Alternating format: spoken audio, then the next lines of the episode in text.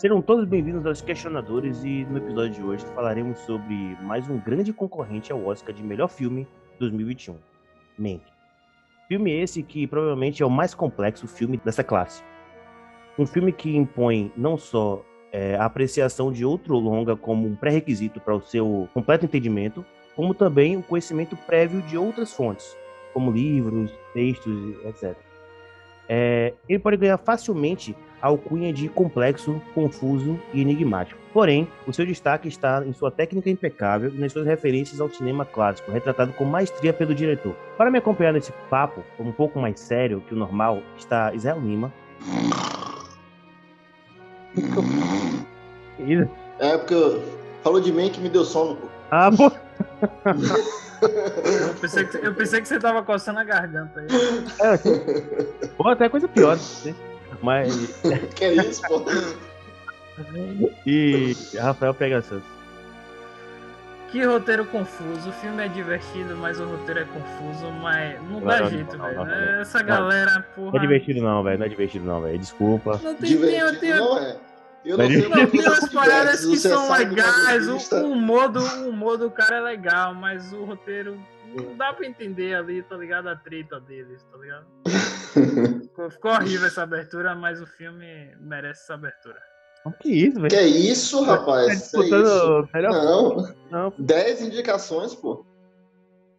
não, o filme é bom, o filme é bom, o filme é bom. Só que é um filme que, né? Um pouco complicado, mas.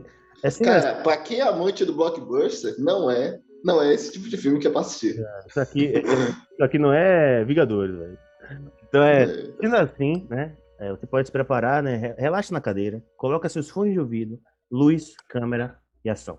E um energético também, viu? porque senão vai dormir.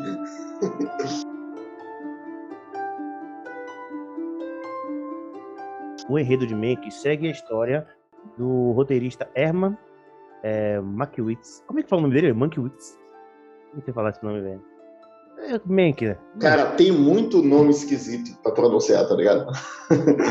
É, é o roteirista da obra-prima, né? Considerada a obra-prima do cinema, que também foi é, dirigida por Orson Welles, né? Obra-prima é, é Vingadores Ultimato? Ah, Jesus Cristo. não, que é o, Cida- o Cidadão É, Kane. É o Cidadão Kane de 1941. Esse que foi escrito, roteirizado, é, dirigido e atuado por Orson Welles, mas o roteiro foi em conjunto com Mank, né? Ele foi feito em conjunto com Mank. Inclusive, uma das polêmicas do filme é essa questão do roteiro, né? De quem Uma das, não, a maior polêmica do filme. É, inclusive, inclusive tem até o revisionismo, revisionismo histórico aí nessa, nessa, nessa questão e tudo mais, que a gente vai falar mais pra frente. Mas assim, Sim, É. sim. então, tipo, teve uma, justamente, teve uma luta entre eles dois pelo crédito do, do script, né? Desse, desse longa que é considerado um dos melhores filmes da história. É Mank foi escrito por Jack Fisher, né? Que é, é pai de David Fisher, que foi o diretor desse filme atual. Mas o roteiro, ele foi, foi escrito na década de 90 pelo pai dele, né? Por Jack. E só que por, por, por vários motivos, assim, esse roteiro foi engavetado, assim, né? Falta de investimento, é, entre vários motivos. A gente sabe que cinema é muita grana, né? Precisa de muita grana pra você fazer um filme. E. Ou era pra ter continuado engavetado? né? que isso? A gente já tem um hater gratuito do filme Esse é o filme. é, o, é o primeiro hater de, de Mank da, Cara, é não, cara. Então, né? Como, como eu falei, ele não saiu do papel por vários motivos e ficou engavetado por vários anos. Até que um tempo atrás, né? Não, não sei exatamente a data, mas o filme ele começou a sair do papel com o filho, né? David Fincher, em, em apoio, com apoio da Netflix, colocou em ação esse roteiro. Só que no- ele deu crédito totalmente ao pai, né? Se você vê lá no- nos créditos do filme, tá lá, roteiro de Jack Fincher. Apesar de ele ter dado uma polida no roteiro, ele tirou algumas partes é, controversas, tirou algumas polêmicas, algumas, algumas partes polêmicas do roteiro datadas, assim, que não, que não funcionariam hoje mais, né? Depois de tanto tempo. Eu acho que a grande questão é que ele não tirou, ele acrescentou. Porque se a gente vai falar de confusão no roteiro, eu acho que ele acrescentou mais do que tirou. Mas sim, Não, sim. não, ele, tirou, ele fez, ele fez algumas modificações pontuais, tá ligado? É, Pra que a gente. para que fosse mais assistido, assim, Cara, fosse mais comercializado hoje.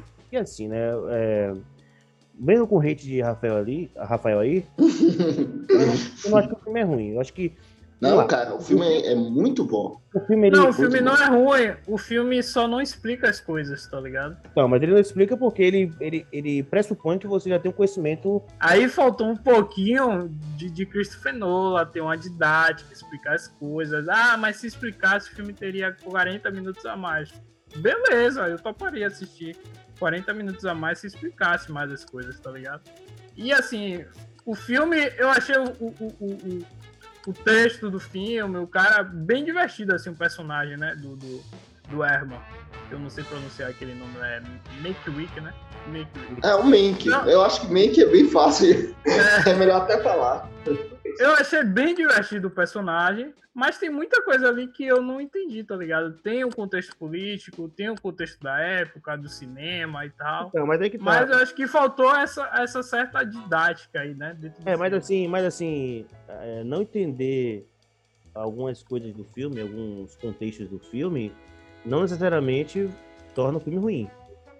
Apenas torna, torna o É que nem o meu amigo que assistiu Mother, né? Que achou ele é um filme ruim, por ele não ter entendido. é, não torna mesmo. Não. É, é, filmes dessa categoria, existem filmes dessa categoria que são filmes complexos de, de entender, filmes que filmes, filmes que pedem, né, obrigam a você a ter um, um pré-requisito, né, a ter um conhecimento prévio de alguma obra ou de alguma, principalmente às vezes um filme que tem um roteiro adaptado, ou filme baseado em, em, outra obra, né? Um revisionismo histórico, algo do tipo assim.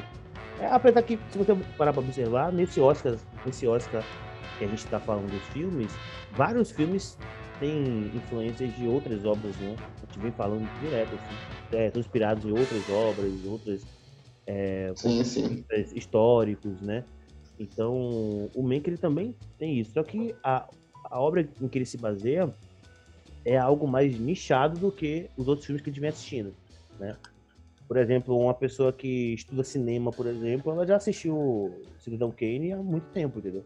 Um dos pré-requisitos ela... É, é, só pensar, é só pensar o seguinte, vamos, né, claro, eu tô dadas as proporções, a quem, me, a quem nos ouve, né, e é amante do cinema mesmo, clássico e tal, que não venha me retirar, mas, por exemplo, se daqui a 50 anos fizeram um filme baseado como se fosse Mank, nos bastidores, sei lá, do, de, dos Vingadores, sabe? A gente vai entender isso, porque a gente sabe o contexto, porque a gente sabe o, a, coisas sobre a produção, assistir o filme. E aí, quando a gente assistir um filme baseado em um roteiro que foi esquecido, né? Que é o caso do Jack Fisher, que foi esquecido, pô, a gente vai entender associar. Aqui a gente está é. falando de, de um cinema que talvez muita gente não teve acesso mesmo. Israel, Israel falou uma coisa certa aqui agora, que talvez até, Rafael, é, fique um pouco mais maleável, né, depois que eu falar isso. Porque, assim, é, pense assim, que se você assistiu Vingadores Ultimato, por exemplo, os dois, tanto Guerra Infinita quanto Ultimato, mas Ultimato em específico, é, se uma pessoa não tiver um conhecimento prévio de 10 anos de filme da Marvel, ela vai estar voando, velho vai ficar voando, ela vai dizer que o roteiro é uma merda. Porque, tipo, ela não vai entender nada, velho. Quem é esse cara? Quem é esse aquele cara? Por que ele tá falando isso? Que referência é essa? Eu não entendi nada. Entendeu? Então. É... Não, mas aí você tem toda uma construção de universo. Isso, mas. As pessoas mais leigas, é, elas sabem que tem outros filmes anteriores que tem que assistir, tá ligado? É, é por isso é um que filme é, único que vem não, não explica nada, tá ligado? Não, mas é, que tá. é por isso que é dadas as proporções. Assim, eu ah. entendi a comparação de carros, claro, a gente tá, primeiro a gente tá falando de blockbuster, que, tipo assim, não, querendo ou não, as pessoas vão pela ação da coisa. Mas a gente tá lidando com um filme, no caso de Mink, que assim, a gente tem é uma prévia de conhecimento tanto do Cidadão Kane quanto o conhecimento histórico da parada, tá ligado? É uma, é uma pré-exigência, né? Da é um pré-requisito é, para realmente entender que, o filme. Que, que tem uma história, tem o contexto é, político ali tudo, tem, tem uma questão histórica dos Estados Unidos, né? Que pelo menos a gente aqui não tem esse estudo com recorrência e tudo, né? Aprofundamento é, nas escolas e tal, né? Então isso também conta bastante.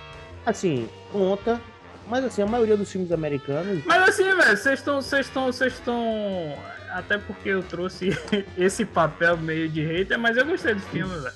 Só acho que deveria ter explicado mais, tá ligado? Então, eu, eu, eu não sei se eu acho tão confuso, como o Israel falou. Porque, velho, se você parar a observar, você consegue entender o, no, o filme. Não, peraí, você entendeu? Você entendeu? Cara, eu entendi, mas. Você entendeu? Tudo, 100%? 100% não. 90%? 90%, 80%? Não, eu entendi 60%. Não. Porra, cara, então você tá na mesma merda que a gente, porra. Mas não... não, porque entenda, o que a gente tá falando de entendimento, a gente tem que separar. É entender a história, o, o a história em si, porque é fácil de entender. Tem um cara que é pago para escrever um, um, um filme, um roteiro, ele tá lá, ele revisita suas memórias e escreve esse roteiro. Exato, esse é o filme. Ponto. É, exato, exato. Sim, Agora, que a, o Agora, que você... deixa confuso é a, a, o processo de, de, da montagem dele. Claro, a montagem não é ruim. O que deixa confuso é junto, junto isso ao roteiro. E as referências. A gente está falando de política, a gente está falando de uma, é, uma, uma Hollywood em transição. Então, mas assim, também, mas também não é um bicho de sete cabeças, não, velho. Se você começar a ler algumas, algumas críticas, é, sabe? Mas é a questão, se você assistir o filme. Mas é isso, Carlos, é isso, Carlos. É por isso que, tipo assim, ó. É, mas não, eu sei, entendo. Claro, você tem que assistir as críticas, mas, cara, tipo assim, a, a gente deu o exemplo de Vingadores, como eu falei, é dada as proporções. Você não precisa ler absolutamente nada para assistir o filme. Tá ligado? É só se divertir com a ah, ação. Não, sim, Agora... Sim, não, mas tudo bem, mas assim, o nível de complexidade do filme é, cabe a ele mesmo, velho. Tipo, não é um negócio que cabe a gente definir qual deve ser o nível de complexidade do Por filme. isso que eu entendo quando as pessoas falam que é complicado, porque ele é um nichado. Você, a gente ah, ele é, isso. Ele é, ele é um nicho. Mas é negócio. Cara, e aí, quem não tá nesse nicho, quem não tem esse conhecimento de nicho, cara, vai voar, tá ligado? Mas é aquela coisa, né? Se você tem, se você tiver interesse de entender, você, você consegue entender. Sim, sim, sim. Não é, não é, não é um negócio, por exemplo, é. física quântica, entendeu? Que você não. não... Eu, mas aí, aí eu entendo até um ponto do vista até de Rafael, porque a gente pega, vamos pegar dois exemplos: o Judas e o Messias Negro e o Sete de Chicago. Dois filmes históricos que é, eu, particularmente, não tenho esse conhecimento todo, mas é muito mais digestivo. Ah, não é, é. Tá digerível. Mas, eu, não tô, mas eu, não tô, eu não tô aqui dizendo que o filme é fácil de digerir. Eu tô dizendo que ele ser complexo de. É porque você é aqueles caras assim, eu entendi tudo, eu já saquei de tudo. O primeiro personagem, eu já matei o filme desde o começo. aquele cara que quando assiste Jogos Mortais, um, ele falou, eu sabia que o vilão é aquele cara que tava Sabia, já sabia. Não, não, não, isso não. Inclusive, inclusive justamente. Eu, eu, sei, Carlos, Carlos é aquele tipo que quando assistiu o sexto sentido falou, ele já tava morto. Desde a primeira cena eu vi. Desde a primeira cena eu vi. Não, não, não, pelo contrário, pô, pelo contrário. Eu só tô dizendo que é, é, justamente por não ter esse conhecimento prévio de, de saber o que ia acontecer, eu justamente fui buscar, eu fui assistir para poder entender um pouco mais. Aí eu consegui entender um pouco mais do que uma pessoa que não assistiu os filmes antes e que não viu nada sobre, que foi ver o filme cru. Então, quando eu fui assistir o filme, eu já tinha assistido o Cidadão Kane. Inclusive, é, eu quero falar que o Cidadão Kane, na minha opinião, é um filme, é, ele é um filme de 1941 e é um filme que, inclusive, ele é 4 por, 4 por 3 Eu até pensei que tá assistindo Snyder Cut, achei um pouco estranho. E, todo preto e branco, todo branco. E só que é um filme muito, muito, muito, muito bom, velho. Ele é muito divertido mesmo. Imagina. Ele é muito, assim, é, as pessoas falam, o filme é tão antigo assim. Cara, mas o filme é muito atual. E ele é divertido, velho. O Mank não é divertido. Pra você ver que um filme. não é, mas... é, realmente. Sério. O, o Cidadão Kane, velho, juro pra vocês, velho. Podem assistir, velho. O filme é de 1941, velho. E tem uma história, porra, velho, é, é legal. É, você vê que tem ali algo. Você fica interessado na história do filme. É um filme que, em alguns momentos, é um pouco monótono. É, é um filme de 1941. Você tem que dar ali o seu devido. É, a condição ali da, da história, né? Do, do, tempo que aquele filme foi criado, né? Você tem que dar é, um distanciamento. Não, ali. o Cidadão Kane é apenas elogios, é, apenas é, mas, elogios não, a, mas é o que todo mundo fala sobre. E, e, o que aconteceu, né? O filme ele inovou várias coisas no cinema, assim, na verdade. Por isso que esse filme é tão aclamado, né? Ele inovou corte de câmera, plano de, plano sequência, é... Pô, velho, é, é, ângulos de câmera diferenciados. Esse filme colocou em 1941, velho entendeu? Tipo, é, coisas assim como, por exemplo, sabe aqueles, aqueles takes que, que os diretores dão em objetos? Por exemplo, o cara joga uma caneca no chão, aí vai a câmera, acompanha a caneca, aí quando a caneca bate no chão, ele corta para um outro plano, sabe? Tipo, coisas desse tipo assim. O Cidadão Kane sim, fez sim. Lá, lá em 41, velho. Então é um filme que inventou muita coisa. A galera, a galera, tipo, não entendeu na época, entendeu? Tanto é que o, no Oscar de 1942, o filme ganhou só um prêmio, que foi o de roteiro, da, da Mank. A Mank e a Orson Welles, né? E foram os dois roteiristas. Agora, lógico, isso aí tem uma polêmica maior também, é, que não, não, só não só é uma questão de a, a, galera não ter entendido, mas também é uma questão de boicote ao Oscar da, de 42. O filme, ele, ele, ele como vocês estavam falando agora, ele, ele, se, ele se trata de é, ele fala das influências dos estúdios de Hollywood, da Hollywood clássica, lá das antigas, né? O filme se passa na década de 30, mais ou menos. Né?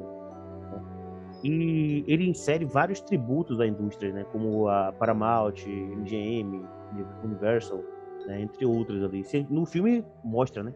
Inclusive lá tem aquele cara, aquele careca lá, que é um, aquele coroa, que é meio maluco, sabe? Que quando quando o Mank vai levar lá o, o irmão dele pra fazer a entrevista, o coroa tá só dando um murro no outro cara, assim. Aquele, aquele, aquele coroa, ele era o presidente da MGM, velho. O presidente da MGM. Cara, velho. essa, ele tá é... dando murro, ele tá escaldando o filho, não, e tal, alguma coisa assim. Eu não sei se é filho ou se é um, se é um cara... É filho, pô. É o filho dele que chega que o cara fala assim, ah, alguma coisa assim, ah, você é filho de. Não, porque ele fala assim, ah, você de, vai fazer de uma, fazer... Minha, de, uma, de uma prostituta, alguma coisa assim, ele fala assim, é. ah, respeite, respeite sua mãe, uma onda assim, tá ligado? é, que é o, o personagem é Luiz, Luiz B. Meia, né? Luiz B. Meia, Luiz B. Meia, que é vivido por Warren Howard. E tipo, esse cara, é, quem conhece de cinema e tudo mais, sabe que esse cara tem uma grande importância, assim, na história de tudo, ele mudou muita coisa. Inclusive tem aquela cena lá, não sei se vocês lembram, que pra mim talvez seja a cena mais impactante do filme, é aquela que ele vai lá, convoca a galera do estúdio, os atores, atrizes, né? ah, todo mundo, e aí pede que é redução de salário, né? E aquela redução de salário, velho, aconteceu. Não sei se Essa cena é muito boa. Muito então, boa. Eu, eu, tenho, eu tenho uma contextualização disso aqui, pra vocês entenderem, porque é foda. Aquela cena aconteceu durante a recessão de 29, que foi a Grande Depressão de 29, né? Que foi uma, a crise, todo mundo sabe, né? Teve a crise de 2008 e teve uma crise em 29 lá atrás. É, isso, isso aí dá até pra entender no filme, e, né? Isso aí acho que é. tem várias cenas que mostram isso. Inclusive a cena que um amigo de, de, de Mank, ele encontra um cara, né, na porta lá protestando, e o cara pede um dólar, pede um aí dólar, Mank é. pede um dólar ao porteiro, aí dá o, o, cara assim, aí depois vem outro cara e pede um dólar, ele pede um dólar de novo ao cara e o cara fala que não tem mais. É. Então, mas é que tá ali, ali, E depois ali... o cara vai lá e paga ele também, né? Tudo ali rolou uma polêmica danada, porque é, a crise foi em 29, mas o filme ele se passa ali no, nos anos 30 e poucos, né? Não, não diz ao certo, assim, né? Nos anos 30 e poucos. Só que assim, a crise pro cinema, pra indústria de cinema, ela só foi bater mais forte mais ou menos ali em 33, né? Eu tava estudando isso ontem e eu tava lendo um texto sobre isso. Que a crise foi bater no cinema em 33 mais ou menos ali, porque o cinema, as pessoas usavam o cinema como válvula de escape da crise. Tinha muita coisa que a galera abria mão, né? Às vezes até passava fome, mas ia lá ver um filme. Né? Mais ou menos isso aqui tá acontecendo com a gente da, da pandemia. O pessoal falava, ah, eu tenho que assistir alguma coisa, eu tenho que livrar minha cabeça de, de tristeza, não sei o que. Então o cinema foi o último, último gigante, assim, da indústria a quebrar, vamos dizer assim, a começar a quebrar. Né? E também, nesse momento em que teve a crise de 29, foi justamente o momento entre, entre a, a transição do cinema mudo para o cinema falado, né? É aquele coroa lá fala. Ah, agora Sim. a gente está fal é, falando mais, usando mais a, a voz, não sei o que. Ele, ele até conversa com o Mank, né? Tem um outro ponto também interessante, ainda desse assunto de transição, que no caso, para mim, né, uh, me toca bastante, que é sobre o Mágico de Oz, quando ele tá bêbado ali, logo no começo, e ele tá falando com a esposa dele. Ele falou: Ah, o Mágico de Oz vai ser um, um desastre. Ele fala isso. E é engraçado que o Mágico de Oz, que é de 1938, é, é, é, um, é um dos meus filmes favoritos. Ele é um filme que passou por muitos problemas internos, inclusive o Menck, né, seria um dos roteiristas. Ele trouxe o esboço e tal, mas foi anulado, tipo, o, o roteiro dele. E cara, é, e ver isso, sabe? Eu que assisti esse filme é, o... inúmeras vezes e sei de alguns do Baixo do Mágico de Oz, é muito interessante ver que é, ele verdade, verdade. É, citou isso e ficou tipo puto por algo que deu muito certo depois. Na né? verdade, velho, o que eu vi a respeito disso foi que é, o Mank ele teve participação no Mágico Oz, sim. Só que ele foi descreditado. Sim. Ele foi descreditado. Porque rolava muito isso, inclusive no filme tem essa coisa, né? No, você lembra lá no final que é, ele pede lá o crédito, né, total do. É, que aí é bastante polêmico e tal. Acho que um, um, uma coisa legal do filme é essa parte de, de, de, roteirista e tal, embora o filme ele tá contando ali a história de que Mank ele escreveu um roteiro sozinho. Mas a gente vê ali que quando ele vai leva o irmão, né, para se apresentar e tudo, você vê que tem uma galera ali que eu imagino que, pelo que eu percebi, todos eles eram roteiristas, né? Muitas vezes tem um cara só que leva o nome, mas é um trabalho muitas vezes em equipe, né? Tem filme que, que quatro, cinco roteiristas, tá ligado? Tem uma série da Netflix chamada Hollywood que também traz isso, tá ligado? A questão do cara vai lá, o, o, o cara faz um roteiro, e aí o cara da produção, o, cara, o diretor, ele repassa o roteiro, ele faz alterações, tá ligado? E isso é bem legal também, porque o filme mostra isso, tá ligado? Pra quem curte cinema e tudo.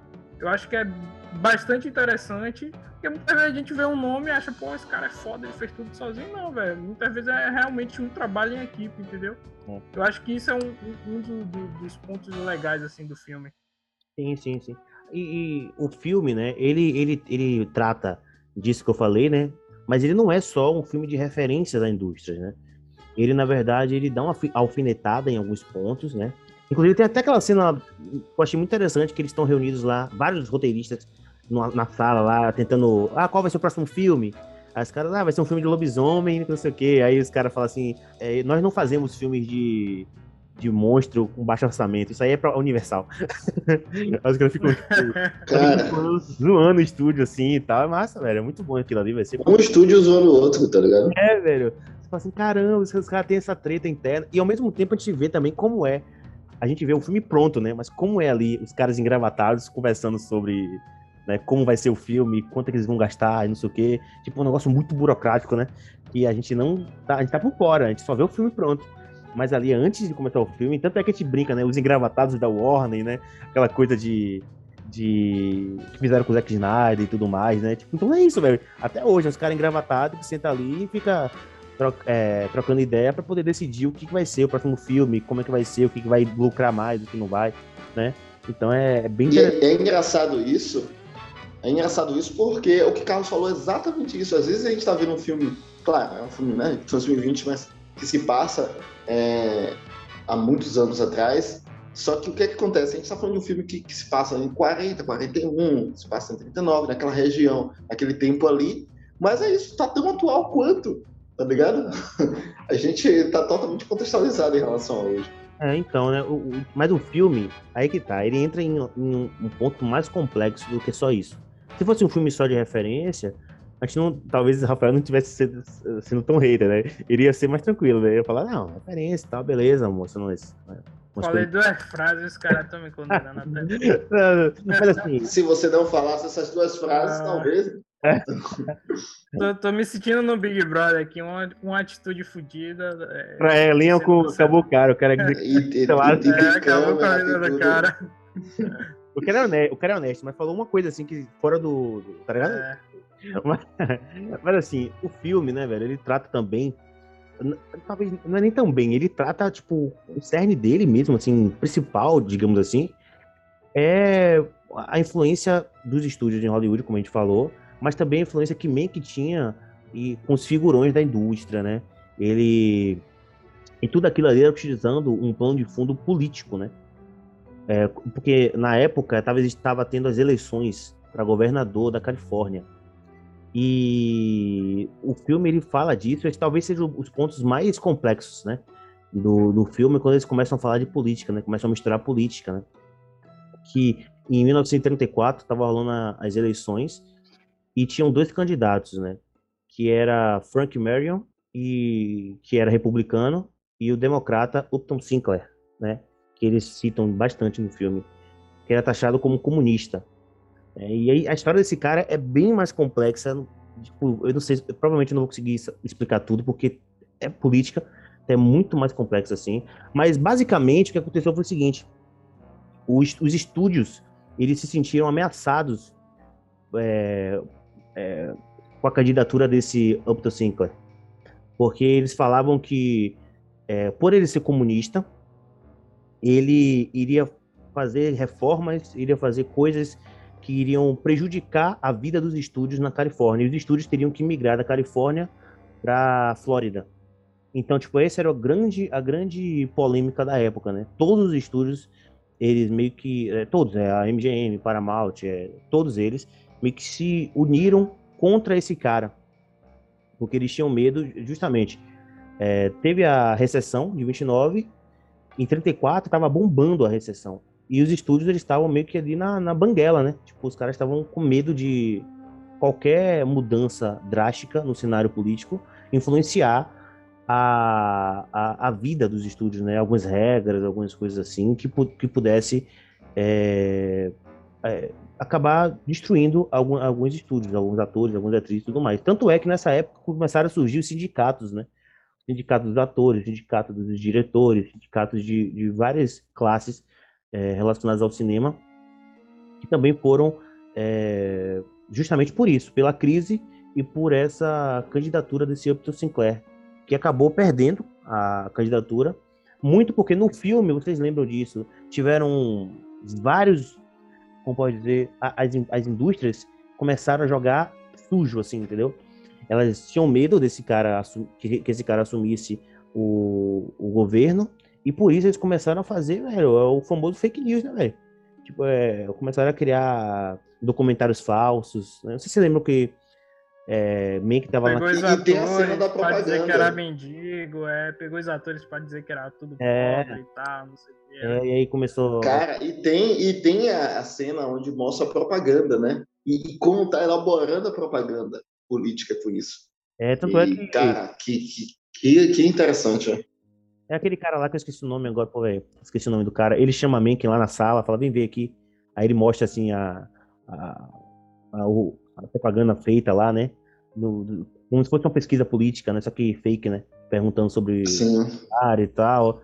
O que, aí, que ele acha? Aí meio que, fala, tal. aí meio que fala, é, se fosse melhor atuado, seria, me seria melhor, né? se fosse bem atuado, né? Aí o cara fala, não, é só metade aí são atores, o resto são pessoas, não sei o que, assim. Então, tipo, é, é no ponto mais, mais complexo, né? Até porque Mank, ele, ele, pelo que eu entendi no filme, Mank, ele era meio a favor desse Upton Sinclair. Por isso teve uma, uma briga também. Sim, sim. Teve uma briga... Ele faz uma aposta, inclusive. É. Ele acredita tanto que o cara ia ganhar, que a verdade, ele usa esse termo, né?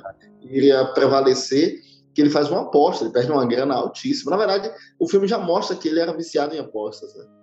Sim, ele era muito viciado em apostas, ele era alcoólatra, e viciado em apostas, né? Isso é uma, uma coisa muito. Tem coisa pior para o homem, o alcoolismo e viciado em apostas. É. E o cara ainda tinha paixões platônicas pelas mulheres, velho. É, sim, sim, sim. mas também uma mulher muito. Essa mulher é muito bonita. Aquela mulher. Ó, velho. Pô, mas tipo, era na frente da esposa dele, tá ligado? Ah, não, não, muito não, Mas a esposa dele aceitava isso. Aceitar, mas não. ainda assim era muito escroto, velho. Rafael, é, é escroto. a questão é Além é de aceitar. Era a, década, era a década de 40, né, mano? Tipo, hoje, se hoje em dia, hoje em dia, ainda tem essa, essas descarações, essas, essas traições, assim, tipo, tanto do homem quanto da mulher, lá na época era só o homem, né, basicamente, que era o que tinha esse, esse, esse tipo de comportamento, basicamente, porque era uma época era muito antiga, em que o homem é, era uma época também que se a mulher estivesse solteira já não, fosse, não, era tão legal e tal. É, Ainda tinha essa coisa. Preconceito e tal. Mas assim, falando a grosso modo, é uma época em que a mulher, ela, tipo, ela, ela tinha que obedecer, ó, velho, tá ligado? Mas então, pelo, pelo, pelo que mostra no filme, tipo, ela meio que deixa mesmo, porque ela sabe que é muito é. platônico da parte dele, tá ligado? No que ele. É meio parece, parece que ele é. Parece que ele é fiel. Tipo, a parte física. É, é isso. No começo eu É achei isso. que eu falei, A- que porra é essa, meu? O cara é muito descarado e tal, não sei o quê, mas depois eu, eu entendi. E tem uma que- cena super interessante que é a da que estão numa festa. Aí tá rolando uma discussão política ali. E aí a, aquela atriz, a, a, é, a, a papel da Amanda Seyfried, acho que é assim que pronuncia, né? É, a Marion- Davis, que ela Davis, né? Isso. Que quando ela sai, quando ela sai assim, a própria esposa de mim que fala assim, pô, vá atrás dela, pode ir, alguma coisa desse tipo. Então, assim, é um, é um pouco bizarro, tal. E Não, aí mas, passa mas, uma, mas- uma mas cena belíssima de um diálogo, tá ligado? acho que é mais uma questão de. de ela- ela- não sei, velho, mas pra- pra- pelo que eu percebi, parece que ela confiava nele, assim, tipo, ele, tá ligado? Ela confiava que ele não É isso, trair eu sei, eu sei. Eu não sei até que ponto havia o conceito da traição no sentido físico, mas que era um amor platônico, sim. E eu acho É. que ele gostava de viver isso, tá ligado? Talvez isso inspirasse ele na escrita. Até porque é, eu assisti o Cidadão Kane, e no, e no Cidadão Kane acontece uma polêmica em que ele é casado. Pode falar, né? Não tem problema, né? Contar aqui. Falar filme. Sim. Ele é casado, né, com a, a primeira esposa. Ele teve duas esposas. Aí a primeira esposa dele é, tá lá, casado, com tem um filho e tudo mais. Só que é, ele, ele encontra uma outra mulher, né? Uma cantora, né? E essa cantora, ele se apaixona por essa mulher. E beleza, tem lá um caso com essa mulher. Só que aí ele tá concorrendo a, a governador também. Ele tá concorrendo a governador. Ele é um homem muito influente, tá concorrendo lá e tá quase ganhando. Só que aí o candidato da oposição descobre que ele tem essa, essa, essa outra mulher e ameaça ele a expor na mídia e tudo mais, assim, tá ligado? Então, tipo, você vê que na, na época já era um escândalo um homem ser encontrado é, traindo a esposa. Entendeu? Então eu, eu não sei de. Sim. Não sei se em algum momento na história isso foi permitido, entendeu? Porque em no- em 1941 era um- uma polêmica e ele perdeu a eleição por causa disso. Porque ele, tra- ele tinha uma, uma, uma amante, entendeu? Então, tipo, eu não sei. Não, e tipo, se você parar pra pensar, o personagem lá do, do, do Charles Dance, tipo, ele tá vendo a mulher naquela cena lá da festa, a mulher dele se sai, né? Porque ele dá um chego nela assim, né? Que ela fala umas paradas que não devia, e tipo, meio que sai logo em seguida. Então, tipo, se rolasse uma parada mesmo, tá ligado? O cara seria um- realmente um corno manso, assim, esse nível de. Ou ele, ou ele gostava tanto de, de Mank, da companhia de Mank, pra falar assim, não, pô, ele pode pegar minha esposa, tá ligado? É. No, no, uma coisa que eu achei interessante também é que, para quem assistiu o, o Cidadão Kane, tem algumas, algumas pequenas, pequenas coisinhas. Por exemplo, tem uma, uma, uma parte que ele começa a falar de uma tal de Husband. Não sei se vocês viram falar sobre isso. Husband. Que é. é, Não não explica o que é no filme. Em qual Então- cena foi isso? Cara, tem uma cena que meio que tá conversando. Era mais no final. Eu não me lembro se é com o irmão dele. Cara, não vou lembrar. Ele, é, ele tá lá na casa dele, lá, tipo, ele que ele fala, ah, eu tô acabado já. É com Joey, o personagem que é Joey. Se vocês lembram disso. Ele tá conversando lá, o cara chega pra encontrar ele, ele tá, na, ele tá numa casa lá com a mulher dele, lá de boa. E aí chega esse cara pra trocar uma ideia com ele. É, é perto do final do filme. E aí eles começam a conversar sobre várias coisas. Pô, man, que reconsidere tal coisa, que aí você volta, não sei o que, sabe? E aí eles começam a falar, aí eles começam a brincar, falar assim, ah, falaram até que Husband era o nome que, que o Wells dava pra genitália de uma mulher X, assim, uma mulher, uma esposa dele, não sei o quê. Só que, na verdade, isso é uma, uma brincadeira, porque no filme do Cidadão Kane, Husband, ou Rosebud, é um, um termo que fica o filme inteiro sendo dito e você não sabe o que é, sabe? É como se fosse uma incógnita, você não sabe o que é Hu- Husband, mas é falado o filme inteiro. Então meio que parece que é uma piada, talvez do diretor, alguma coisa, uma piada interna, alguma coisa assim. Mas no final, eu, eu lembro que as coisas do, do, do Kane, né, que é, é Charles Kane, é, são queimadas. Ele perde tudo, a cara dele é é queimada, os móveis dele são queimados e tal. E aí, tipo, quando ele tá. que- Os caras estão queimando, assim, a- alguns móveis da casa dele, tem uma, tipo, uma, uma- um braço de uma cadeira, um, um encostamento, um encosto de uma cadeira, assim, ou de algum outro móvel, que tem lá escrito Husband. Então, não dá pra saber muito bem o que era, entendeu? Mas no Mank eles citam isso, talvez um easter egg ou algo do tipo, assim, mas é uma, uma palavra que é muito usada no, no, no Cidadão Kane. E aí eu, quando eu vi, eu, ah, eu tinha acabado de assistir, né, então tava fresco na, na- na cabeça. Ah, tá. Eu, eu acabei de ver falando sobre, sobre esse termo. Eu achei, eu achei interessante. É, outra coisa, é, saindo um pouco de Cidadão Kane, mas talvez. Cidadão Kane, é, de que ano que você falou, Carlos? 1941. Ah, então. Pra vocês, vocês se incomodam em assistir filme preto e branco? Porque eu particularmente não me incomodo, eu acho que isso dá até uma beleza para esse tipo, esse tipo de filme. Tá ligado? Eu acho que valoriza até mais, né? O contexto histórico, a época e tal. Acho que dá uma seriedade. E eu não me incomodo. Vocês se incomodam? Vocês não Cara, gostam? Como é? Cara, existe, é porque existem dois tipos de filme preto e branco. Existem os filmes de preto e branco que são da época, que são preto e branco porque não pela falta de tecnologia da época e por isso eles são preto e branco. E existem os filmes preto e branco que são filmes feitos hoje com a tecnologia de hoje que são envelhecidos digitalmente, né? São colocados em preto e branco de propósito para poder trazer a experiência da época e não sei o que, não sei o que. Cara, ambos, ambos eu acho interessante assim, né? Eu acho que principalmente quando o cara ele ele tem essa ideia de pô, vou colocar o filme preto e branco, lógico, e obedecendo um critério, assim, não, não é que. Porque assim, tem muito essa questão de, pô, o filme preto e branco é um filme bom, ou é um filme que vai ganhar é, é, um, um, um poder, arti um, como pode dizer, uma expressão artística mais, artística mais forte.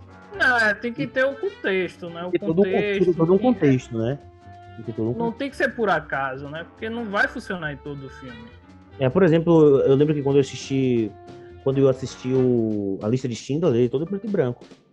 né? E fazia total sentido o filme ser preto e branco, né? É, que ela era, falava sobre os campos de concentração, nazistas e tudo mais. Então, tipo, fazia sentido. Você, você observar qual a época que o filme passa, para você entender que ali é um, um, um artifício narrativo. Ah, o filme tá preto e branco é um artifício narrativo e não apenas um artifício estético, né? E aí eu acho Sim, que é, sim. não sei o que a Isa eu acho. Tem, tem, tem um filme, pra mim, que é muito bom assim, em preto e branco. Não sei se vocês já assistiram, mas 12 Homens e uma Sentença aí. Acho que fica a dica aí. Que Cara, esse filme é incrível. é Cara, incrível. e- incrível, é incrível, cara, é incrível. E ele- E ele basicamente só tem uma, um cenário. Um cenário, né? É, ouvi falar. Cara, Muito bom. né? Esse inacreditavelmente. filme, esse filme ele também é tido como uma obra-prima e tal, né? A galera fala. Sim, eu acho que sim. E é todo, é todo Sim. gravado, em, é todo Cara, gravado em uma, filme- uma sala de reunião, né? Isso, mesmo. Cara, cara, esse filme é, é inacreditavelmente bom, sabe? É, antes de falar sobre preto e branco, eu quero falar uma coisa desse filme que sempre me chamou a atenção. Claro, tem entra de- dentro desse contexto histórico. Que em uma cena o cara fala assim sobre o jovem que está sendo acusado, né?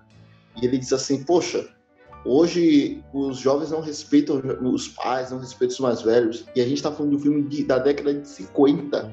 Eu fico pensando, se naquela época não respeitava, hoje, meu amigo, hoje os idosos têm que Mas eu respeitar. acho, eu acho, eu acho, mas eu acho, sabe o que eu tenho? Eu também fico pensando essas coisas, velho.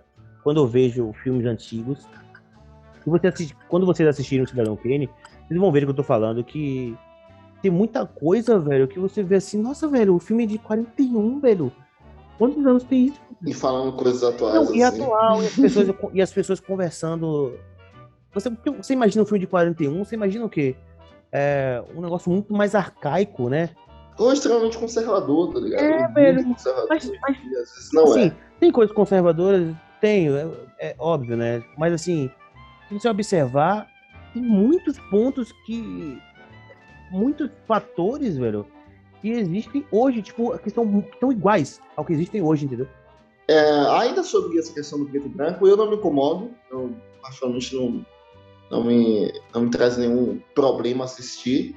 É, esse caso de Mank não é, é interessante que a câmera foi filmada em preto e branco, né? Não, não houve, como o Carlos falou, que tem muito, né?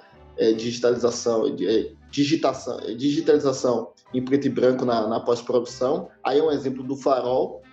É, o Farol é todo em preto e branco. e Outro filme caso, também é muito bom lá. E o Farol também, e, o- e o Farol bom. também segue, e o, e o Farol também segue o estilo Snyder Cut, né?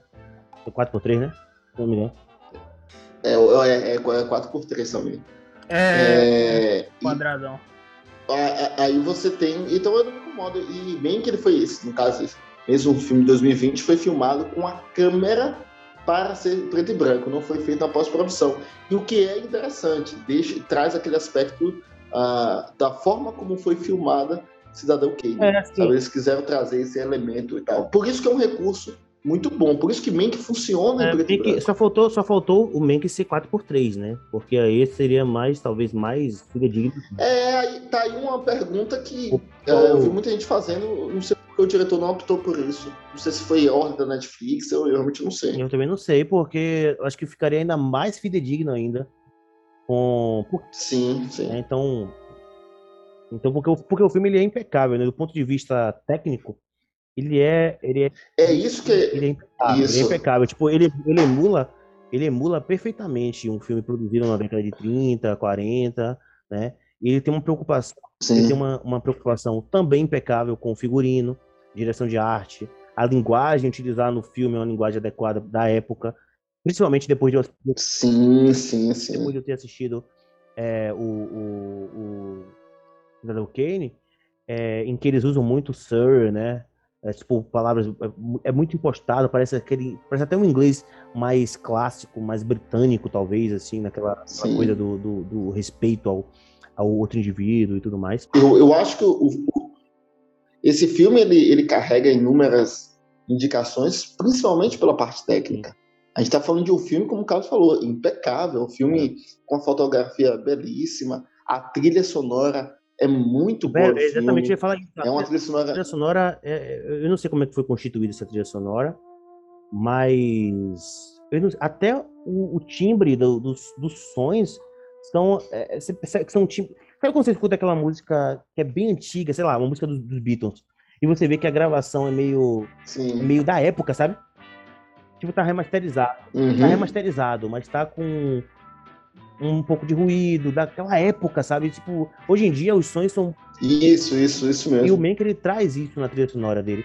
Ele traz uma, uma composição de trilha sonora também muito respeitosa com a época que o filme foi. É, não que o filme foi feito, mas que o filme foi baseado, né?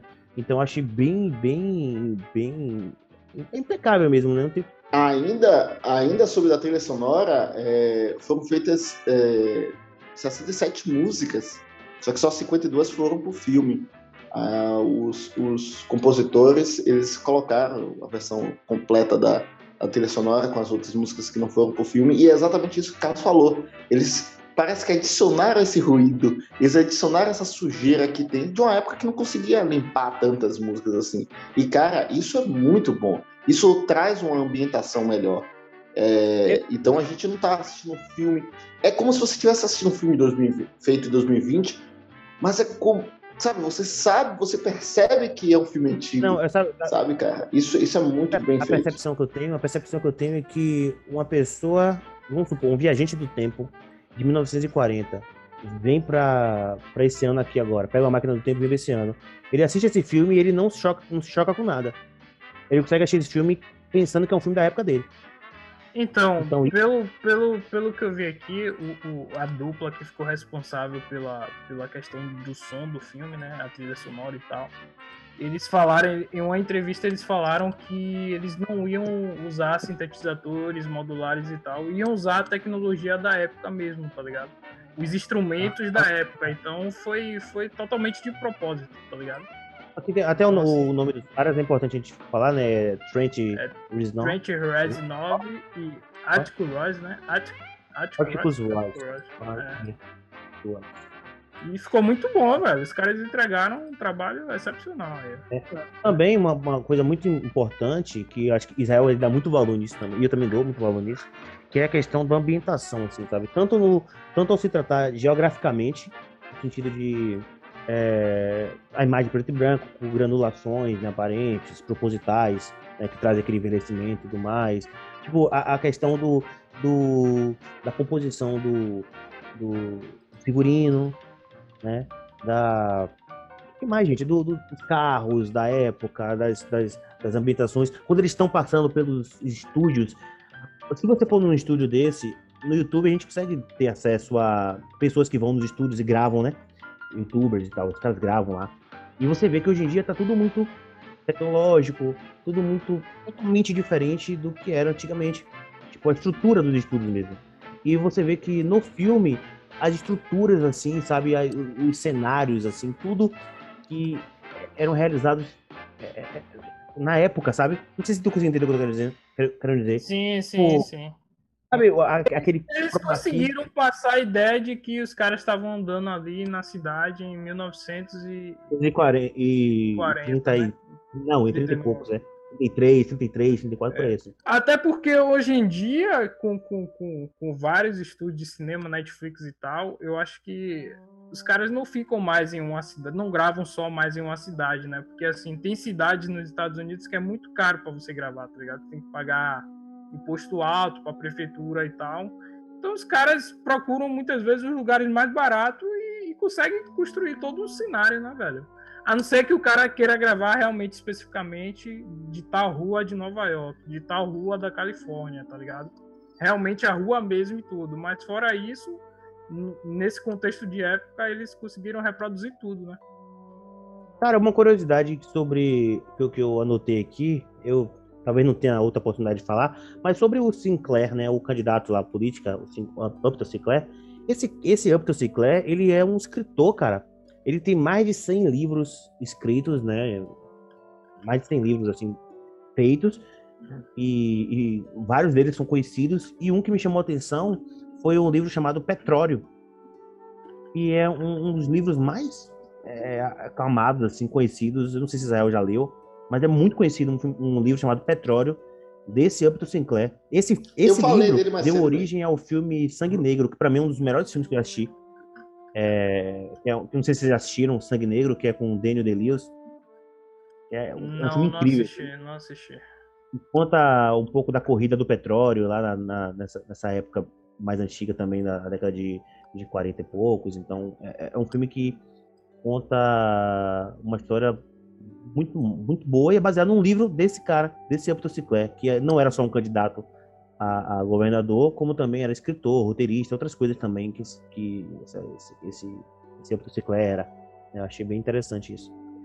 É, enfim, no filme a gente vê lá que tem aquele cara que é que faz o, o personagem William Hurst. É Charles, é Charles Dance que faz esse William Hurst. Que é o cara. Mas aí que tá. Esse cara, ele é, ele é muito mais importante na história do que mostra no Mank, assim. No Mank mostra que ele é um cara poderoso.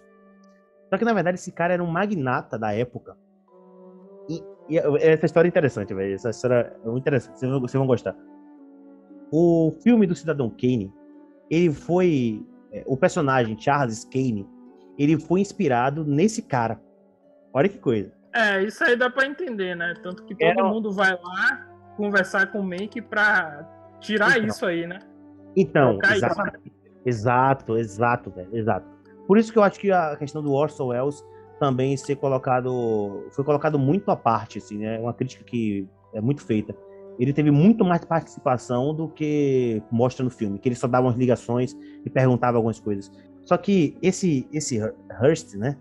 Esse cara, ele era um magnata, que ele, o filme foi baseado nele. Então, se você assiste o Cidadão Kane, e depois que você assiste o Cidadão Kane, você vê que não é que o, o, o, Cidadão Kane seja um vilão, mas ele é um cara que tem os defeitos dele, tem é, é, é um altruísmo, tem coisas boas e coisas ruins. Só que quando esse Hearst descobriu, esse William Hearst, né, William Randolph, é, Randolph Hearst, ele descobriu que o filme era baseado nele, ele fez um boicote ao filme. Então, o que aconteceu? Ele, ele ameaçou tanto Mank quanto quanto é, Orson Welles foram ameaçados por esse cara e as empresas as empresas que divulgavam o, o, os filmes as, os, os jornais da época a maioria deles foram ameaçados por esse cara porque esse cara, ele era um magnata, ele era dono de praticamente tudo, entendeu? Na região. Dono de jornal, dono de, de empresas, tudo, tudo que você imaginar. E ele começou a boicotar. Então, se uma, uma revista fazia uma crítica sobre esse filme, ele ia lá e vetava, não deixava passar, entendeu? Então, o lobby para esse filme, o Mank, ele foi muito desprestigiado, ele foi muito, ele foi destruído, na verdade. Então o filme teve uma campanha quase nula, porque esse cara ele começou a ameaçar os estúdios, ameaçar. Então as, os estúdios tinham medo de exibir o filme. As, as, as é, revistas especializadas tinham medo de fazer críticas sobre o filme. Sendo que o filme é genial, entendeu? Cidadão Kane era genial na época, ainda é, é referência para todo mundo que vai estudar cinema, para sabe, é uma referência até hoje. Só que o filme na época ele foi escanteado. Tanto é que rola a polêmica do Oscar de 42. Como o filme não teve lobby e justamente no ano de 41 para 42 essa virada é, teve uma mudança na votação do Oscar. Então, é, era só uma equipe especializada da, da, da, academia que votava, né, um grupo especializado que votava. Só que nessa época eles abriram tipo, mais de 10 mil votos, assim, e 60% desses votos eram até pessoas que não tinham nada a ver com academia, com pessoas comuns, assim, entendeu? E essas pessoas começaram a votar. Então, essas pessoas, como era mais fácil você é, manipular essas pessoas do que as pessoas da, do que as pessoas da academia, então foi muito mais fácil de você retirar votos, sabe, para o para o cidadão Kane. Então teve uma polêmica gigantesca, velho. Entendeu? Se eu ficar falando aqui vai ser vai ser muita coisa, mas teve muita, muita, muita, muita é, muito corte, muita fake news, muito boicote a esse filme. E no ano de 42, esse filme só ganhou o Oscar de roteiro, sendo que o melhor filme foi dado para um outro, um outro filme que eu não me lembro agora qual é o nome do filme, mas foi um outro filme que ganhou, que beleza, mas gera uma polêmica até hoje, porque é, as críticas depois do Oscar falam que a academia preferiu dar o melhor Oscar para um filme comum ao invés de um filme genial, como foi o Cidadão Kane. Ele perdeu o Oscar e até, e até hoje é, isso é falado assim como uma das grandes polêmicas da história, assim, porque é um filme que deveria ter ganho o Oscar tipo merecidíssimo e não ganhou por causa de problemas extra, né? Então, acho, acho bem interessante isso aqui, porque já dá um. Porque o pessoal também acha, quem tá de fora, acha que o Oscar é só por qualidade. Ah, não é lobby. Tem muita coisa envolvida lobby, antes. Lobby. É lobby. O Oscar, lógico, é... qualidade tem. Mas como é que você vai fazer uma escolha dentre muitos. Porque assim, todo ano lançam, sei lá, velho, eu vou chutar aqui 500 filmes, mil filmes por ano, não sei. Mas lança muito filme. Como é que você vai fazer uma escolha dentre todos esses filmes dos melhores? Ninguém vai assistir mil filmes, velho. Dois mil filmes. Então existe uma pré-seleção que muitas vezes é até um pouco, é, como pode dizer, a gente não tem o conhecimento de como ela é feita, mas existe uma pré-seleção, né? Estou fazendo aspas com a mão, né? Pré-seleção dentro, de, dentro desse mundo inteiro de filmes. Então, o que acontece? É, diretores mais famosos, é, filmes que têm mais dinheiro, empresas que têm mais dinheiro. Então a Disney... Vai fazer campanha. A campanha é o famoso lobby. Né? Cá, a galera lá que faz a votação no Oscar, eles são pagos só para fazer isso, é?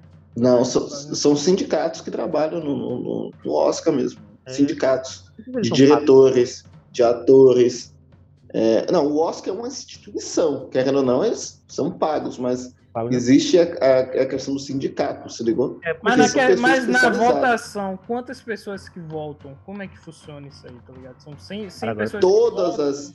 Os, os sindicatos não, que votam. Ah, não, aí a gente, a gente não. É, ah, não tem o um número exato, mas a gente está falando de mil pessoas, um, questão muita coisa. Agora, peraí, são sindicatos diferentes exceto de melhor filme. Melhor então, filme é todo mundo. Exatamente. Quando, quando a gente for fazer um, ah, um episódio. Eu tenho, eu, tenho, eu tenho, vontade de fazer um episódio sobre. A gente já falou isso lá no começo, né? Fazer um episódio falando sobre o Oscar em si, né? Aí a gente vai pegar essas informações melhor. Mas assim, basicamente existe o sindicato dos roteiristas, dos diretores, não sei o quê. E cada um deles tem um peso, né? Tanto é que o Menck, na, é, o Menck, o, o Cidadão Kane, na época, ele recebeu o prêmio de melhor roteiro foi justamente é, bem votado pelo sindicato dos roteiristas. Então, os roteiristas, roteiristas, roteiristas, da época compraram, não ficaram com medo do, do, do, magnata e foram lá e votaram. Não, esse filme aqui ele tem o melhor roteiro, ele merece vencer e acabou. Os mas outros cara, esse cara não era, Mas esse cara não era tão vilão assim, não. Senão ele tinha mandado matar esses caras tudo aí, velho. Não, mas é. é, mas, é, ele, ele, ele, mas às vezes ameaça, Rafael, não é ameaça de morte, mas ameaça de perder emprego, ameaça de tantas outras coisas. Tanto é, tanto é, que tanto o Mank quanto Orson Welles, eles ficaram queimados, velho, com a indústria. Mank, depois disso, ele fez algumas outras participações, mas ele nunca conseguiu, sabe, é, ter uma carreira mesmo, assim, tipo, o próprio Orson Welles, que foi o cara que dirigiu, autorizou junto com o Mank, atuou, é, pré-produziu, ele, ele, ele, idealizou o projeto do Cidadão Kane, ele tá, ele tá no filme fazendo o, o, protagonista, inclusive muito bem. Depois desse filme, cara, ele não fez mais outras coisas impactantes, entendeu? Ele fez essa obra-prima, só que a, a, a indústria, Hollywood como um todo, colocou ele meio que numa lista negra, velho. Ele ficou, mesmo depois de fazer uma obra-prima, ele ficou escanteado, velho. Entendeu? Ele até deu uma entrevista, o, esse Orson Welles, eu se não me engano ele tá vivo ainda, ele deu uma entrevista há um tempo atrás, e na entrevista ele fala que é, talvez o maior erro da vida dele ah, tenha já, sido o Cidadão Kane, tá ligado? Já morreu? Já morreu? Já. Mas ele deu uma entrevista. Né? Ele deu uma entrevista em uma certa vez que ele falou que talvez o maior erro da vida dele tenha sido fazer o Cidadão Kane, velho. Ter lutado pelo Cidadão Kane, entendeu? Porque ninguém queria lançar o filme, ninguém queria exibir, nenhum cinema queria exibir o filme, é, no, em meio a uma crise é, é, política, uma crise econômica que o país estava passando. Ninguém queria exibir esse filme, nenhuma revista queria falar sobre o filme, e mesmo assim eles lutaram para poder exibir o filme. É uma obra-prima, mas é aquele negócio, né? Mal compreendido na época, muita gente não, não se portou muito. É igual aconteceu com mãe aqui. Mãe, né? Depois de uns 10 anos, a gente vai ver falar que mãe é obra-prima. Mas. É, não, a gente também... já tá falando agora, porra. Não, a gente, mas assim, a grande, o, grande, o grande público, ninguém, não vejo ninguém falando. Mas vai ser falado. Então, eu acho que o filme foi muito injustiçado, velho. O Cidadão Kane foi muito injustiçado, sabe? Foi muito injustiçado na época e os, os protagonistas também do, do filme foram totalmente injustiçados, assim. O Mank, todos eles.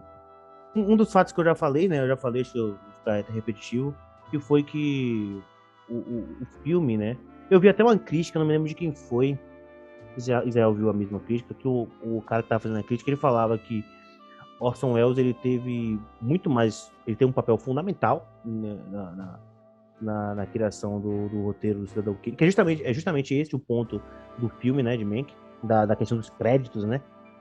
Tanto é que no final até aparece ele recebendo a estatueta do Oscar e falando, né, dando alguma mensagem para Orson Welles, né? É, ele fala que, e... que ele fez a parada tudo sozinho. Então, então. Só que aquilo ali nunca existiu, você sabe, não sei se vocês sabem. Aquilo ali foi invenção de Jack Fisher. Do filme. É, não, não existiu aquilo ali. O que existiu foi um, um burburinho, um rumor de que é, existia esse atrito entre os dois. E que essa era o pensamento, esse era o pensamento de, é, de Mank. Mas isso nunca foi dito por Mank. Tanto é que em várias entrevistas depois dessa polêmica toda, é, perguntavam, perguntavam para mim né, sobre a questão da relação dele com, com Elze e tudo mais. E ele sempre falou, velho, é, eu não, não, não, tenho nada pra falar sobre isso, entendeu? Ele sempre meio que, não sei por um código de honra, de conduta dele, alguma coisa do tipo, ele não falava mal do cara, entendeu? Ele falava que, ah, tivemos problemas, mas não falava o que aconteceu, como era a relação deles e e tudo mais. Então ficava um negócio meio subentendido. As pessoas que decidiram é, entender que eles tinham realmente essa treta, provavelmente tinham uma treta, mas é, no filme aquilo ali é invenção, né? Porque não é, não é, não é comprovado como realidade, é invenção, né? Então é invenção de, do diretor. Até um fato que muita gente criticou um pouco as críticas que eu vi, os caras criticaram isso, falaram, velho, isso aí é um revisionismo histórico maldoso, né? Você colocar esse tipo de coisa assim, apesar do diretor ter a, é a, a, como eu posso dizer, como é que a gente fala? Ele tem a liberdade criativa, a ciência poética para fazer o que ele quiser. Como a gente é já engraçado, engraçado, né, que assim, pegando e fazendo uma comparação naquele filme lá Green Book, que os caras viajam, tá, né? o cara é motorista do pianista e tal. É, depois que assistiu aquele filme, veio uma crítica que, tipo, a família do, do, do do cara lá, acho que foi do pianista, falou que os caras não, não, não, desenvolveram aquela amizade toda e tal, tá ligado? E o inverso do que, do que rolou aqui, né? Nesse filme, né? Que, tipo, muitas vezes os caras não tiveram treta, e lá no Green Book a galera meio que, tipo, falou lá, a família disse que o cara ah, que teve treta e tal, que eles não eram tão amigos assim, né? É, é tipo uma parada que, tipo, meio distorcida, mas é meio que a mesma coisa, né? Só que é. por, por, uma linha diferente. Eu acho que o diretor, uma coisa que a gente já conversou, né, velho? Sobre essa questão de o diretor ele ter a liberdade de fazer o que ele quer e tal. Eu, eu, acho, meio, eu acho meio complicado isso. Eu acho meio até um pouco perigoso, entendeu? Você colocar a sua visão, porque a sua visão ela tá sempre sempre recheada de seus próprios princípios, seus próprios conceitos, né? E que não necessariamente estão de acordo com os conceitos, os princípios dos protagonistas, né? Da, da, da, da questão em si. Então, por exemplo, se você é um cara de direita e o protagonista é esquerdista, você vai puxar mais para o seu lado. Se for o contrário, também. Então, eu acho meio perigoso. Eu acho que o, o diretor, ele, quando ele trata de história, ele deveria ser mais fiel possível. Pelo menos essa é a minha visão é, ingênua. É, né? porque nesse caso aí, eu acho que ele tem um problema de ele realmente saber se era verdade ou não, que os caras tinham essa, essa treta, né? É. Mas, por exemplo, se digamos que esse filme não fosse um filme, fosse um documentário, tá ligado? Eu acho que ele teria que ir lá mostrar a cara dele e falar assim, olha, não se sabe se realmente houve uma treta entre os caras, tal. É. Alguns dizem que sim, outros dizem que não, tá ligado? É. E esse filme, se fosse um documentário, seria maneiro, viu? Quero ver um documentário aí dessa história aí, será que tem? Mas, cara, eu acho que tem. Eu acho que tem. Ah, ah com documentário sobre o Cidadão Kane, com certeza deve ter. Deve ter, né? Com certeza, tem sim, tem sim, tem sim. Cara, é, é o que mais tá de um, é pertinente, mais, né? Mais de um, mais de um é, só pra ressaltar, tem mais de um documentários. É, tem mais de um documentário. Massa, massa. É, é pertinente isso, é, porque foi, assim, é só procurar os documentários ou crítica na internet mesmo, onde todos, de forma unânime, desmente essa versão que foi apresentada em Make. Digo isso porque o que o Jack Fisher se baseou foi, como é, Carlos falou, um rumor, um murmúrio de que havia uma treta, ou que Cidadão Kane foi escrito apenas por um e ele não tinha levado o crédito, ou ele tinha brigado pelo crédito, na verdade. É, e aí é o que a gente falou no meio do, do podcast, onde o Oswell meio que foi tratado, claro, é uma visão minha, eu acho que talvez algumas pessoas, no final do filme, como um pouco de vilão, Sim. sabe? O burocrata, que, que mesmo diretor, mesmo com o poder artístico dele, acabou tomando para si uma história criada por outro, né? E houve esse caminhamento para o final, o que eu achei realmente é, problemático. Aí volta para o início do podcast que, que Carlos pontuou, cara, tem que pesquisar, porque uma pessoa que assiste Mink por assistir e fica por ali mesmo, ela vai achar que aquele ponto é o verdadeiro. É aí que vem aquela questão da controvérsia. Será que a liberdade do diretor, né, tem o, do roteirista nesse caso é assim é levado a, a, tal ponto de ele criar uma falsa verdade, Entendi. sabe? E aí é, é, realmente problemático. A gente assim é só pesquisar em, em, qualquer crítica dessa que vai ver que foi desmentido. O Oswell ele teve participação direta ele na teve. criação da história. Não, assim ele, ele teve participações assim participações grandes no, no sentido de colocar e retirar cenas colocar sim, fala, sim, sim. Sabe? Ele realmente teve uma participação grande no, no, no ele realmente foi uma coprodução, uma co, um co, roteirização, vamos dizer assim, né? Sim, não, ele ajudou na escrita também. Então é. havia filme... trocas de coisas, não só na direção do filme, quanto na, na, no roteiro. O filme eles colocam apenas ele liga de vez em quando, dá uma fala meio, sabe? E aí ele tá pronto, Sim, tipo, isso, aquele burocrata. Não foi isso, entendeu? E aí no final meio que sai como, ah, tadinho desse cara, esse cara. Cara, e, e, e mais uma vez, é, é, um filme que coloca essa dicotomia, eu falo direto, que é o quê? Do, do, do preto e branco, sabe? Do, da, da, coisa assim de um lado e outro, vilão e mocinho. E na história, muitas vezes, não tem isso, assim. Em várias histórias não tem isso. Às vezes, um cara, ele tem atitudes ruins e boas sabe? Não tem essa dicotomia, essa dicotomia clara, É só, divisão na- clara. é só divergência de ideias mesmo. Exatamente. Às vezes eles eles estão no mesmo princípio, no mesmo com a mesma ideia, com o mesmo ideal, mas com é, modos de agir diferentes. E aí você Isso liga aos dois filmes que a gente já falou, o Judas e o Sete de Chicago, que tem os mesmos problemas. mas eu A acho que gente tem uma polarização. no Mank- no Mank talvez seja ainda pior. Eu acho, eu acho que seja pior também. No Mank ele coloca na boca do personagem coisas que o personagem não disse. Não disse. E no caso de Sete Chicagos e Judas, foi basicamente uma omissão de um, de um outro lado. É, O é, Judas não tanto, mas Sete Chicagos um pouco mais. Onde mostrou apenas um lado, o lado bom do- É, da foi- coisa. nesses outros filmes Só que que- do. nesses outros filmes que você Sim. citou, foi mais uma questão assim de vamos exaltar o, o protagonismo de quem sofre mais, vamos dizer assim. É. Isso. É, que também não é que, não é que esteja totalmente errado, mas é que, ao meu ver, acho que de Israel também, é, precisa ter um pouco Hum. mais de amplitude de, de opiniões, pra gente entender todos os lados. Beleza. E Mas- aí a história continuaria boa. No caso do Mank, não. No caso do Mank, foi é, preto no branco, sabe? Tipo, ah, esse cara, ele é frio, ele, é, ele aparece pouco, sendo que na realidade é totalmente o oposto disso. E aí eu não consigo entender, eu não consigo entender o, o diretor, qual- apesar de David Fincher ser um, ser um grande diretor, gosto muito Sim, sim. É. é um cara, é um cara que fez é, Alien 3, fez Seven, fez Clube da Luta, Zodíaco, Rede, Rede Social, Garoto Exemplar. Porra, o cara. é, a House of Cards foi ele que fez também a primeira temporada. Tipo, então é um cara realmente que. O Quarto do Pânico, que eu gosto também desse filme. Inclusive, Eu vários- acho que ele foi honrar a memória do pai mexendo, mas pouco no roteiro, tá ligado? É, por isso que ele, ele, ele queira manter exatamente o que, o pai escreveu. Só que o que, assim, com todo respeito, né, o que Jack Fisher escreveu foi baseado em rumor, não é baseado em nada concreto, sabe? Inclusive, na época É. teve até. Na época não, mais, mais recente, teve uma escritora, não vou lembrar o nome dela, Paula. Pô, velho. Na edição eu coloco o nome dela se eu lembrar. Se eu, se eu, se eu pesquisar. Mas ela, ela fez um livro, né, que ela falava. Justamente o livro dela falava sobre esses rumores. E o livro dela foi muito condenado, porque ela afirmava alguns rumores, entendeu? E isso sempre dá, sempre dá merda, velho. Porque rumor é rumor, velho. Sabe? quando você tendenciona. Só que assim, os rumores, eles.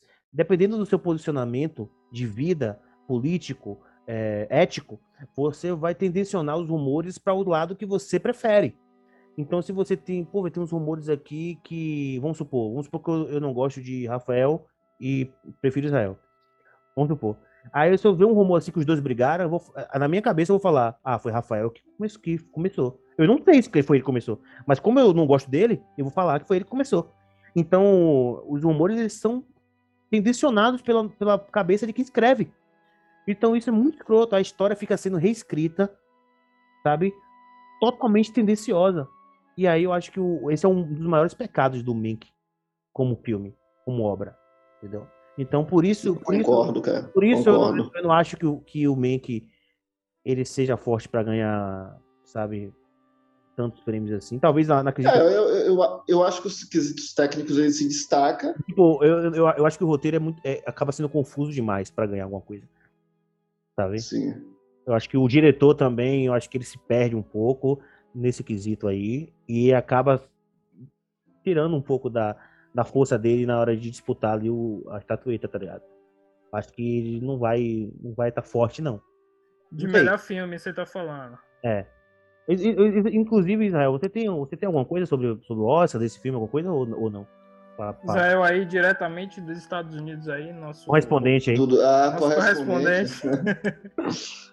Não, cara, a- o filme, ele é o que tá, é o recorde de, no caso, recorde, desculpa, é o que tá atraindo mais indicações, ele conseguiu 10 indicações, o segundo colocado, que empata ali sete Chicago, Som do Silêncio e tal, são seis indicações, então esse filme traz 10 indicações. Ah, é a indicação para melhor filme, né? Obviamente é o que a gente está falando. Melhor ator para Gary, Gary Oldman. Melhor atriz coadjuvante para Amanda Seyfried.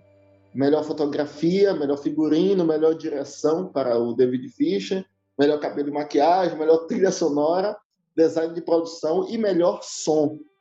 É, assim, são 10 indicações, mas aí a gente lembra do irlandês, né, que também teve 10 indicações, e se eu não me engano, apenas levou apenas um. Acho que foi em efeitos visuais, se eu não me engano. Ah, eu não me lembro muito bem, mas foi deu um ou dois Oscars assim. O, aí o pessoal chama de Oscar bait, né? O cara faz um filme para o Oscar, mas acaba não levando absolutamente nada. A gente tem um exemplo disso no Globo de Ouro. Foram seis indicações dele e ele não levou nenhum. E no Critic Choice ele teve nove indicações e levou apenas um, que foi de figurino. Assim, para melhor filme, Carlos já falou, não, não tem força, não só pela pelo que o filme propõe e talvez até o próprio sindicato, do, do, do, dos diretores em si, que tem um peso forte para a votação de melhor filme. É, mas, claro, a gente vai falar sobre isso em um outro podcast, sobre como é que é votado o melhor filme. Não tem força também pelo que o roteiro apresentou. Ah, eu acredito que a única força aqui que tem, a única força, força, digo assim, a única chance, assim, as chances mais fortes é a atriz coadjuvante para Amanda Seyfried, porque ela realmente está muito boa, mas eu acredito que aquela. Aí só Carlos vai pronunciar. Aquela a coroa lá do, do Minari. É, acho que ela ganha, ela leva aquela. Ah, eu sou eu, eu, eu, que vou pronunciar, né? Eu que vou pronunciar. É, é, é John Hong, Hong Ung, não sei. É melhor colocar. É a vovó, né? Tá falando? É a vovó, isso. Pronto, deixa como vovó, pô. Legal, bacana. Ah, pronto. a vovó de vinagre, eu acho que ela tem mais esforço para ganhar e tal. E eu acho que o que são, são três pontos, são alguns pontos legais. É a fotografia do filme é muito bonita. É, a gente está falando de uma película de preto, não só preto e branca, mas uma película, uma câmera filmada em película é, antiga, né, para trazer aquela aquela ruidez nas imagens e tal. Tem uma, uma curiosidade que é a cena do diálogo entre o, o Mank e a personagem da Amanda Seyfried, que eles estão conversando e é noite. No filme passa noite, mas ali é de dia. E os caras conseguiu transformar só com a película o que é noite em dia, velho, sem computação. É, é uma coisa incrível. Então, fotografia talvez seja força, o cabelo e maquiagem e é, design de produção. A gente está falando de uma Hollywood do, da década de 40. Então, cara, década de 30, né? Melhor dizendo, década de 30. E os caras conseguiu produzir muito bem. Nada comparado a Era Uma Vez em Hollywood, que foi feito, que uma cidade montada, né?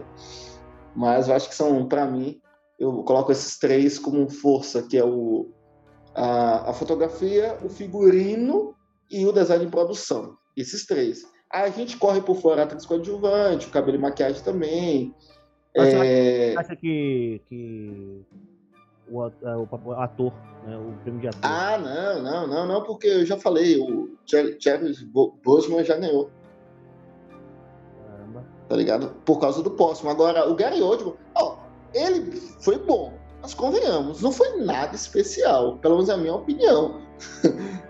Ele fez ali aquela, acho... aquela parte que ele tá bêbado, né? Que Véi, ele já é um ator incrível. Tá ele é já boa, é um ator incrível. É boa, ele é uma cena boa, mas eu acho que ele não fez nada do que ele, do que ele, do que ele já apresentou de bem bom, sabe? Hã? Nada além do que ele já faz. Né? É, mas Sirius Black ele tá bem melhor.